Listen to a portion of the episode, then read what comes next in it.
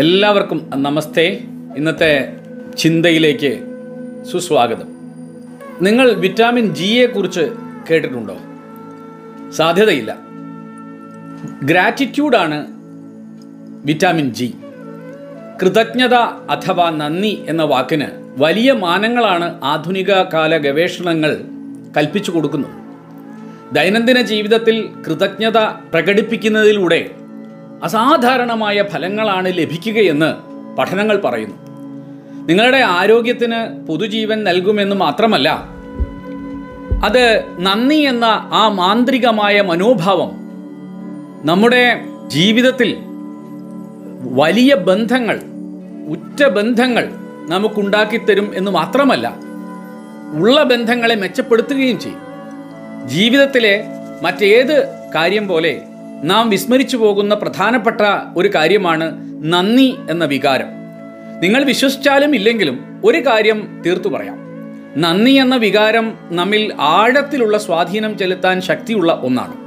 ശാസ്ത്രജ്ഞർ ഈ അടുത്ത കാലത്താണ് ഈ വിറ്റാമിൻ ജിയുടെ പ്രാധാന്യം മനസ്സിലാക്കിയത്. ഒരു പക്ഷേ ഇതിന്റെ ഫലം നിങ്ങളെയും അത്ഭുതപ്പെടുത്തിയേക്കാം. കേവലം താങ്ക് യു എന്ന് പറയുന്നതല്ല നന്ദി എന്ന വികാരം. അത് പലപ്പോഴും ഒരു അധര വ്യായാമം മാത്രമാണ്. എന്നാൽ കൃതജ്ഞത നമ്മുടെ ഹൃദയത്തിൽ വിടരുകയാണെങ്കിൽ ശാസ്ത്രജ്ഞന്മാരുടെ അഭിപ്രായത്തിൽ അത് നമ്മുടെ പ്രതിരോധ ശക്തി വർദ്ധിപ്പിക്കുമത്രേ. നമ്മുടെ രക്തസമ്മർദ്ദം കുറയ്ക്കും ശുഭപ്രതീക്ഷകൾ വർദ്ധിക്കും ഉദാര മനസ്ഥിതി നമ്മിൽ കൂടുതലായി വന്നു തുടങ്ങും. മാത്രമല്ല നന്ദി എന്ന മഹത്തായ അനുഗ്രഹം ശാസ്ത്രജ്ഞരുടെ അഭിപ്രായത്തിൽ സഹാനുഭൂതിയും അന്യർക്ക് ഹൃദയപൂർവം സഹായങ്ങൾ ചെയ്യാനുള്ള മനോഭാവവും വർദ്ധിപ്പിക്കുമത്രേ. ഓരോ ദിവസവും നാം നന്ദി ഹൃദയം കൊണ്ട് പറയാൻ തുടങ്ങുമ്പോഴാണ് നമുക്ക് കിട്ടിയ ഓരോ അനുഗ്രഹങ്ങളെക്കുറിച്ചും നാം ബോധവാന്മാരാവുക. അത് നമ്മിൽ അഗാധമായ ഒരു സംതൃപ്തി നിറയ്ക്കുകയും ചെയ്യും.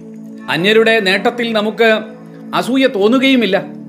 കൃതജ്ഞത എങ്ങനെ നമുക്ക് ഒരു ശീലമാക്കാം എന്ന് നമുക്കൊന്ന് ഈ ചെറിയ ചിന്തയിൽ നമുക്കൊന്ന് പരിശോധിച്ചു നോക്കാം. നമുക്കുള്ളത് പങ്കുവെക്കാനും നമ്മുടെ തൊട്ടടുത്തുള്ളവരുടെ കാര്യത്തിൽ ശ്രദ്ധ വയ്ക്കുകയും ചെയ്യുന്നതോടൊപ്പം നമുക്ക് കിട്ടിയ ഓരോ നേട്ടങ്ങളിലും നന്ദി പ്രകടിപ്പിക്കാനും കൂടി കഴിഞ്ഞാൽ അതൊരു വലിയ പരിവർത്തനമായിരിക്കും. കുടുംബത്തിലായാലും സൗഹൃദങ്ങളിലായാലും നമുക്ക് ചുറ്റുമുള്ള പ്രകൃതിയുടെ സൗന്ദര്യമായാലും നമുക്ക് നന്ദി പ്രകടിപ്പിക്കാവുന്ന ഒരവസരവും അതെന്തുമാകട്ടെ വെറുതെ വിടരുത്.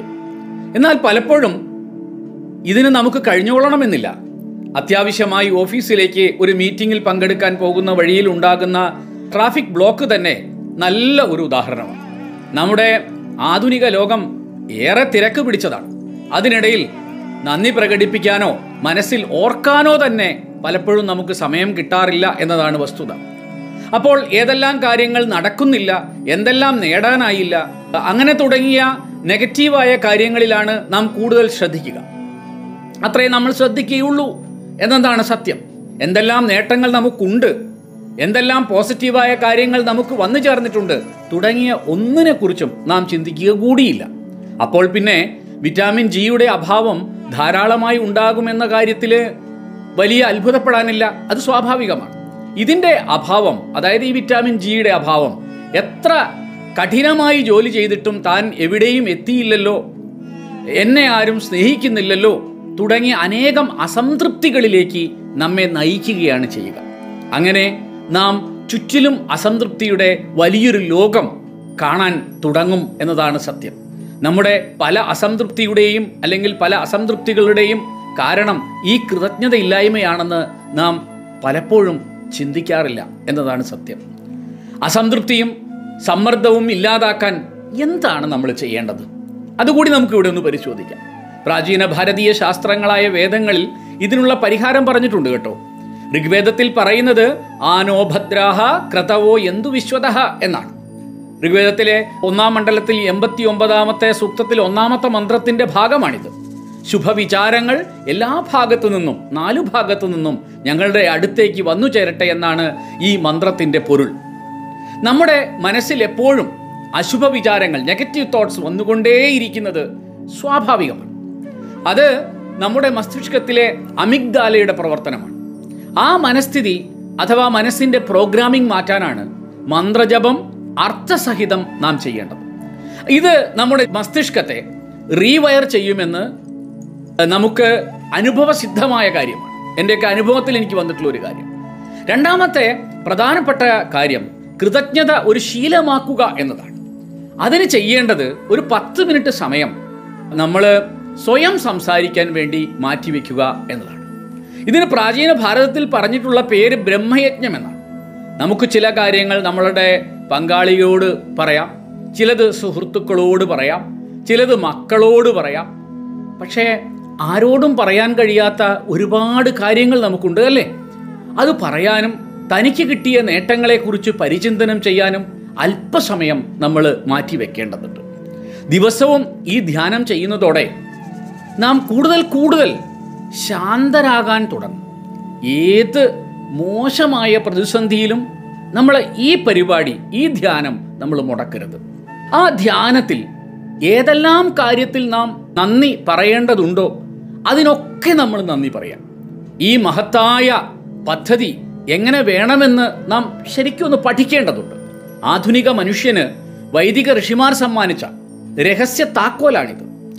ഈ നന്ദി എന്ന വികാരം അഥവാ കൃതജ്ഞത എന്ന വികാരം യോഗത്തിലൂടെ ധ്യാനത്തിലൂടെ കൈവരിക്കാൻ നമുക്ക് വൈയക്തികമായും സാമൂഹികമായും പരിശ്രമിക്കാം എന്നതാണ് സത്യം. കൃതജ്ഞത പ്രകടിപ്പിക്കാനും ആ മനസ്സ് നിലനിർത്താനും ഏറ്റവും നല്ലത് അത്തരത്തിലുള്ള ഒരു സമൂഹത്തിന്റെ ഭാഗമാകുന്നതാണ്.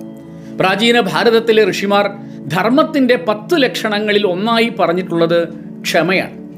നാം ഒരു സൂപ്പർ മാർക്കറ്റിൽ അടുത്ത തവണ സാധനങ്ങൾ വാങ്ങിക്കാൻ പോകുമ്പോൾ പണമടയ്ക്കാൻ ക്യൂ നിൽക്കുമ്പോൾ അക്ഷമരാകുന്നതിന് പകരം പലപ്പോഴും നമ്മൾ അക്ഷമരാകാറുണ്ടല്ലേ? നമ്മൾ പൈസ കൊടുത്ത് ഇതൊക്കെ വാങ്ങിക്കുന്നു എന്നിട്ടും നമ്മൾ ക്യൂ നിൽക്കണം എന്നൊക്കെ നമ്മൾ ചിന്തിക്കാറുണ്ട്. അങ്ങനെ അക്ഷമരാകുന്നതിന് പകരം തനിക്ക് കിട്ടേണ്ട സർവ സാധനങ്ങളും വാങ്ങാൻ കഴിഞ്ഞതിലുള്ള നന്ദി പറയുക.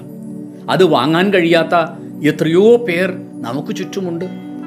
അതേപോലെ അടുക്കളയിൽ പാചകം ചെയ്യുമ്പോൾ മുറുമുറുക്കുന്നതിന് പകരം ഭക്ഷണം കിട്ടുന്നതിൽ പാചകം ചെയ്യാൻ കഴിയുന്നതിൽ നമുക്ക് ചുറ്റും ഈ പാചകം ചെയ്യാനുള്ള പദാർത്ഥങ്ങൾ നമുക്ക് ലഭിച്ചതിൽ സ്വയം നന്ദിയുള്ളവരായി തീരുക അതില്ലാത്ത എത്രയോ പേർ നമുക്ക് ചുറ്റുമുണ്ട്. നമ്മുടെ കൂടെ സ്നേഹത്തോടെ ഭക്ഷണം കഴിക്കാനെത്തുന്ന കുടുംബാംഗങ്ങൾ നമുക്കുണ്ട് എന്നതിൽ നമ്മൾ നന്ദി പറയുക. കാരണം പലപ്പോഴും കുടുംബാംഗങ്ങളില്ലാത്ത എത്രയോ ആളുകളുണ്ട്. നമ്മുടെ കുടുംബാംഗങ്ങളെയും സുഹൃത്തുക്കളെയും വെറുപ്പിക്കുന്നതിന് പകരം അവരെ അവരായി കണ്ട് സ്നേഹിക്കുക. അവരുടെ പരിധികളെയും പരിമിതികളെയും തിരിച്ചറിഞ്ഞുകൊണ്ട് അവരെ സ്നേഹിക്കുക. യോഗ്യതയനുസരിച്ച് സർവരോടും പ്രീതിപൂർവം പെരുമാറുക. യോഗ്യതയനുസരിച്ച് സർവരോടും പ്രീതിപൂർവം പെരുമാറുക. പലപ്പോഴും കാലാവസ്ഥയെ കുറ്റപ്പെടുത്തുന്നതിന് പകരം എന്തൊരു മഴയാണ്. വർഷാന നിന്ദ്യ എന്നാണ് ഉപനിഷത്തുക്കൾ പറഞ്ഞിരിക്കുന്നത്. വർഷത്തെ നിന്ദിക്കരുത് എന്ന് പറയും. അപ്പോൾ മഴയെ നിന്ദിക്കരുത് എന്ന് പറയും. അപ്പോൾ എന്താണ്? അല്ലെങ്കിൽ ഉഷ്ണത്തെ സൂര്യനെ നിന്ദിക്കരുത് എന്ന് പറയും. അപ്പോൾ നമ്മൾ ഈ ചെറിയ ചെറിയ കാലാവസ്ഥാ വ്യതിയാനങ്ങളെ കുറ്റപ്പെടുത്തുന്നതിന് പകരം പ്രകൃതി മാതാവ് നമുക്ക് നൽകിയ എത്രയോ വരദാനങ്ങളുണ്ട്. ആ വരദാനങ്ങൾക്ക് നമ്മൾ നന്ദി പറയാൻ ശീലിക്കുക.